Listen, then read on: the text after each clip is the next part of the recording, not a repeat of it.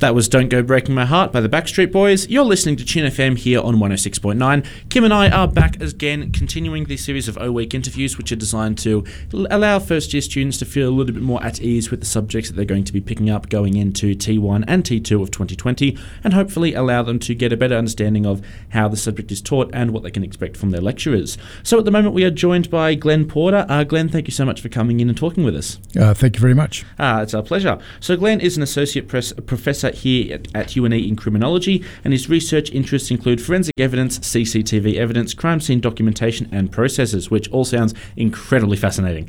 So, um, he teaches Crim 101, which is a foundation unit in the in, which introduces organisation policies, practices, and institutions that constitute the Australian criminal justice system. It takes on the approaches towards the Australian criminal justice system and is delivered through a combination of tradition and problem-based methods. It provides a foundation for study in criminology and the social sciences more generally, so it is a fairly introductory but still very essential unit towards criminology degrees. So, um, Glenn, the first question we're going to ask is for students that do that are studying this unit uh, in uh, from next week as part of T1, what can they expect from it? What does this unit teach in more detail? Well, my T1 sub that's in T2. That Ah, subject. T2, sorry, my yeah, apologies. that's T2 and T3. But my subject, uh, I have two subjects in T1, but the uh, a very popular one is CRIM 304, which is forensic science in the criminal justice system. Oh wow! And is that something that students in a criminology degree would tend to study in second or third year? Yes, second or third year, that's correct. And a lot of the law students uh, study that subject as well. Okay, and what does that sort of delve into the more forensic processes behind things? So that looks at how forensic science uh, is how we engage in forensic science in the criminal justice system. Criminal justice systems, not just the court systems, but it's uh, policing. It's about community corrections, about a, a whole range of uh, areas. But what we mostly do in the forensic science uh, subject is look at the concept of identification. So we obviously can't cover everything in forensic science in one one subject. So we focus a lot on what uh, identification means in the criminal justice system and uh, how uh, the different methods that are used, like uh, traditionally fingerprints, how fingerprints can identify people that were at crime scenes through lifting fingerprints at the scene Of but course. also DNA, uh, which is more, um, I guess, more contemporary. But where we're really moving to uh, at the moment is facial identification. With the amount of images that are in society with CCTV and other other, other types, and everyone's carrying a camera and a video camera around with them with a mobile phone. So um, what's what's really new is um, facial identification, and I've been working with uh, doing some training for the Australian Federal Police and their brand new facial team and trying to get them them skilled in understanding image quality problems and how to be very careful when you get poor quality images. We also have a, a PhD uh, student who's just about finished who's looking at trying to reclaim likenesses from poor quality CCTV from um, using sketch artists, forensic sketch artists, so that they can be put into the biometric databases and searched in that way. So, um, so the, the subject kind of deals with forensic science, but it puts it in the context of what identification means, what the Evidence Act and uh, how the criminal justice interprets identification, and and uh, what are the mechanisms on how we can identify people. Okay, that sounds fascinating. So I guess to um, just to bring it back to um, the crim, was it three fourteen unit? The three, uh, what was the unit? Sorry, the Uh, CRIM 304. 304. Sorry. So students that will be doing um, the introductory unit in T two of this year, Yep. does crim 304 sort of build on the skills and theories that are taught in that unit? Uh, it certainly does, and it builds on the uh, other foundation subject which is offered in, in criminology with Dr. Jenny Wise. Yes. Uh, CRIM 10 100. Yeah. Which looks at cri- uh, crime.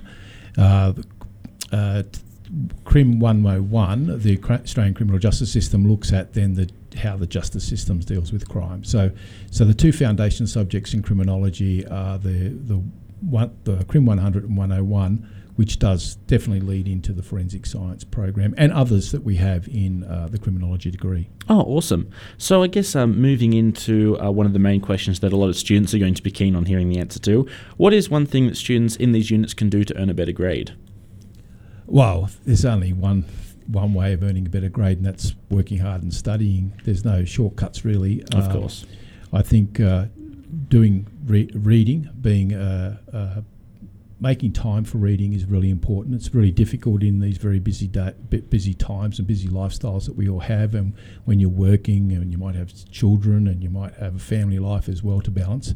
So reading is uh, sometimes fi- it's hard to find time for reading, but it's it's one of the critical areas. I, I, I really recommend that you attend the, the lectures. Certainly, listen to them online if you're an online student but uh, definitely do as much reading as you can and and you've got to set you've got to set some study time up. I mean, we, we're just so busy in our lives these days. If you don't set up time to study and have time for yourself to reflect and think, um, it, it, it, if you do, if you can do that, you, you, it makes study a lot easier. Oh, 100%, absolutely. So, um, would you say that uh, students who, I guess, develop better practices in the introductory units, CRIM 100, CRIM 101, and then this unit in T2, if they maintain high levels of study, if they maintain high levels of self discipline, that will set them fairly well up on the road to getting, you know, a potentially high level mark throughout their entire degree. Yeah, sure. Yeah, yeah. It, it, it, it comes with effort. Uh, high marks only come with effort. It's not something that you can just do no, uh, sure. without without a lot of effort. And uh, you know, some people strive for a pass, some strive for a HD. Everyone's different, uh, but it does take take work. But the rewards are really well well worth it. Absolutely. Uh, so, what would be the best thing about your job? The best thing about being a lecturer. Uh, the best thing about being a lecturer would be um,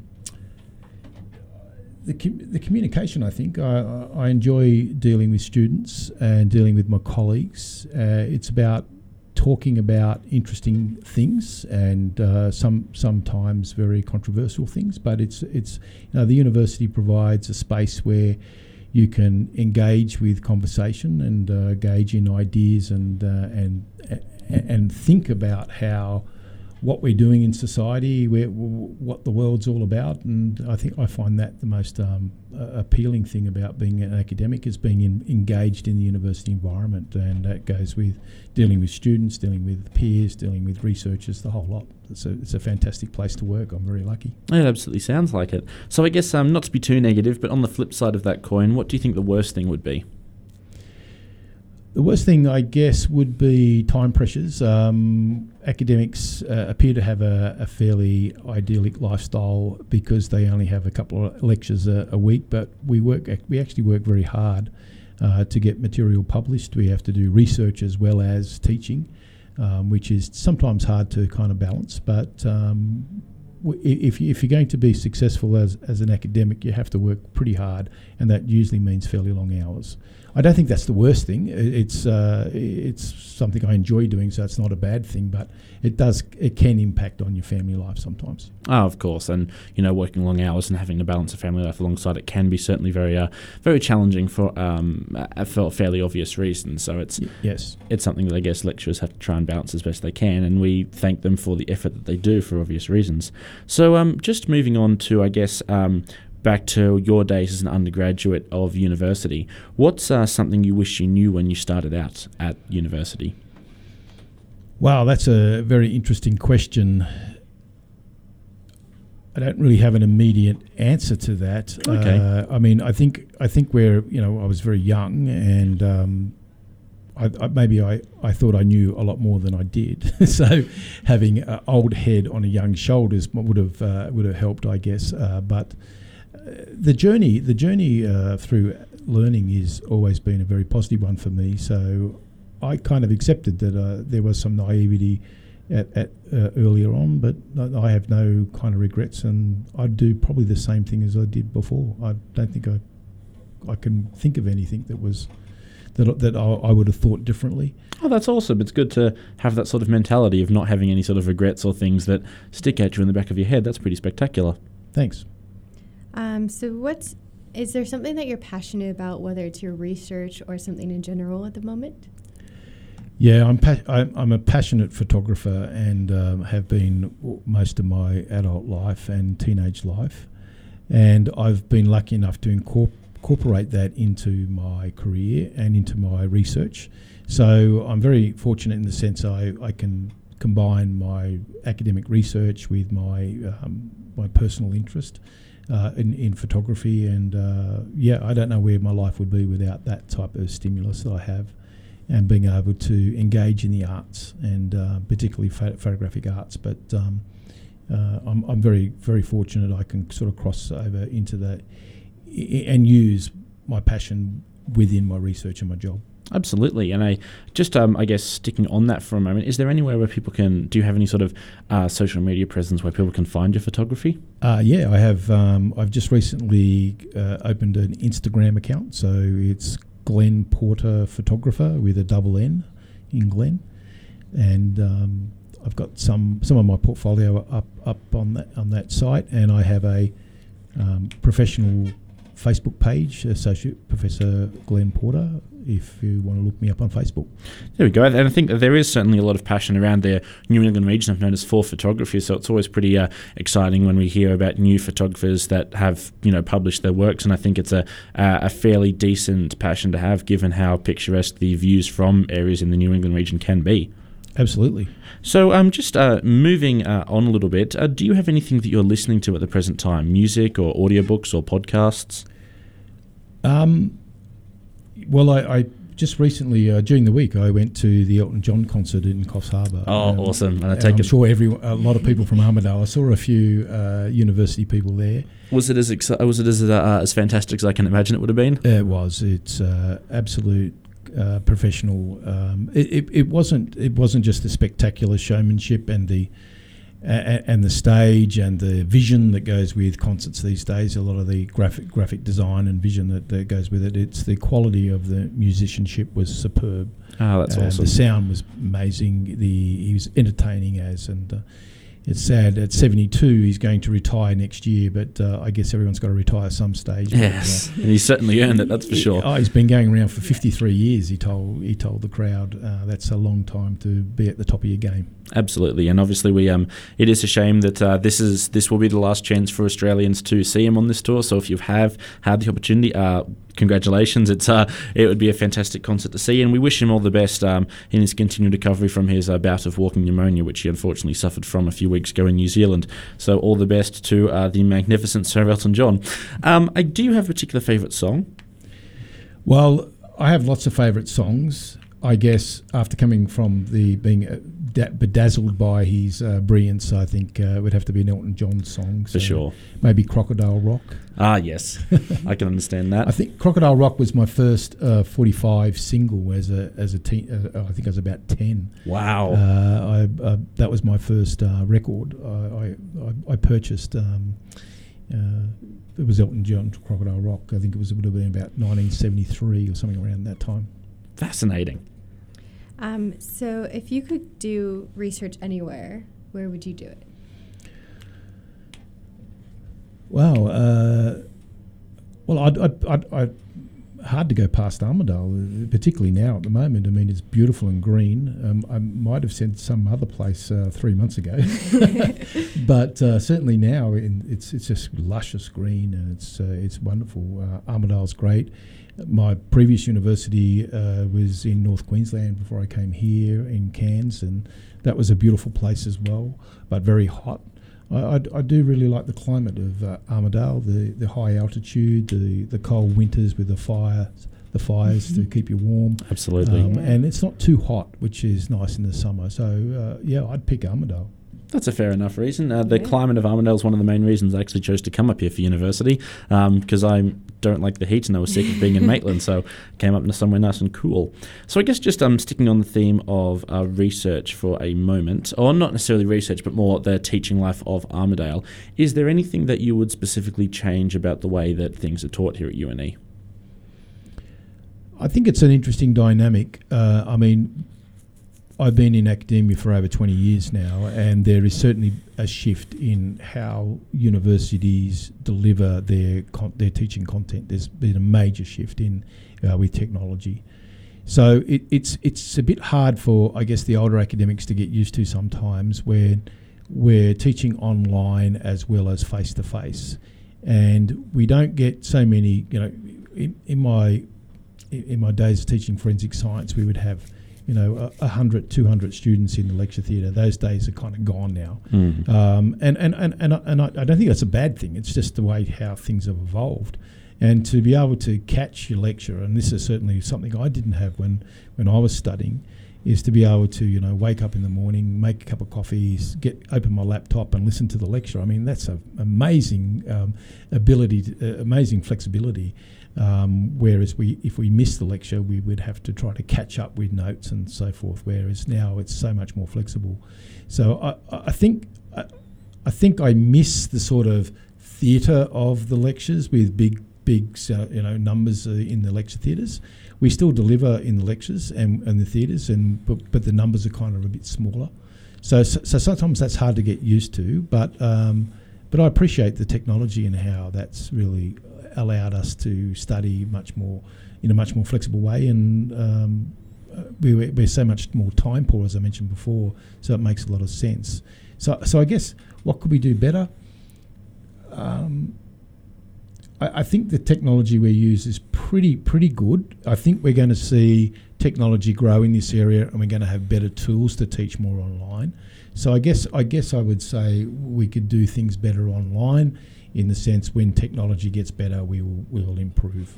Absolutely, given that so much of um, UNE's cohort of students tends to be online nowadays, um, yeah. further uh, developments and advancements in the way things are taught to them from an online perspective would be, I think, well received by the community of UNE as a whole.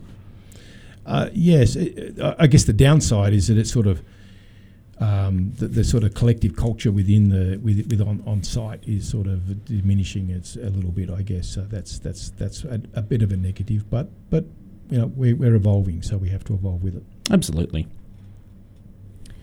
Ah, okay. Um, so what's something about criminology um, that most people probably would get incorrect? Or like just think oh criminology is this or something?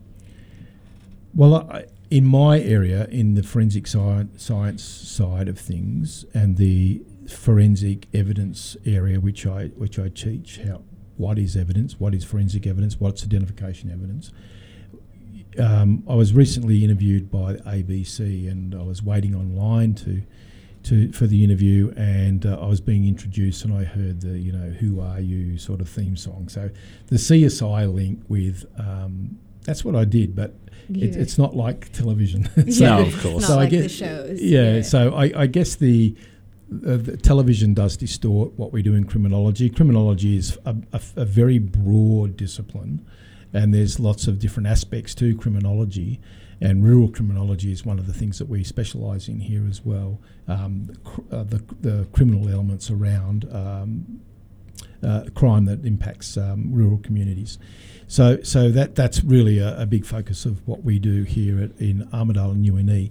Um, but but the, the yeah the, the, the television shows popularising the popular culture of uh, cop shows and lawyer, lawyer shows and forensic yeah. science shows. They don't offer a lot of re- realism. Oh, yeah, that's fair enough as well. So I think um, just moving on to one of our last little light-hearted questions we have for you. What is your favourite time of day? Definitely in the mornings. Uh, I love getting up early and um, making a cup of coffee and doing a bit of writing or a bit of uh, lesson prep. Uh, I try to write most mornings if my emails don't get in the road. Of um, I try to do my, my writing in the mornings, and I, I find that the most enjoyable day. Or when I'm out uh, taking my dog Archie for a walk down the pine forest. Yeah, of course, that's wonderful. Um, okay, let's see. If you had a chance to go to Mars, would you? Uh, definitely not. I think it'd be too cold. oh, fair enough. That's understandable.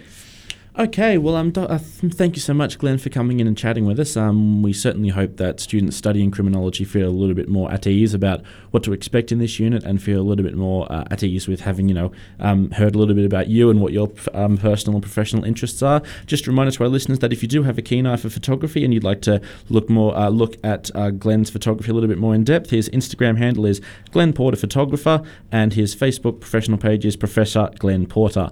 So, um, again, we thank you from all all of us here at Tune FM for coming in and sitting with us. We are going to be back in a little while with another interview. Before then, we're going to play Glenn out with Crocodile Rock, Rock by Elton John. You're listening to Tune FM on 106.9, the home of student powered radio.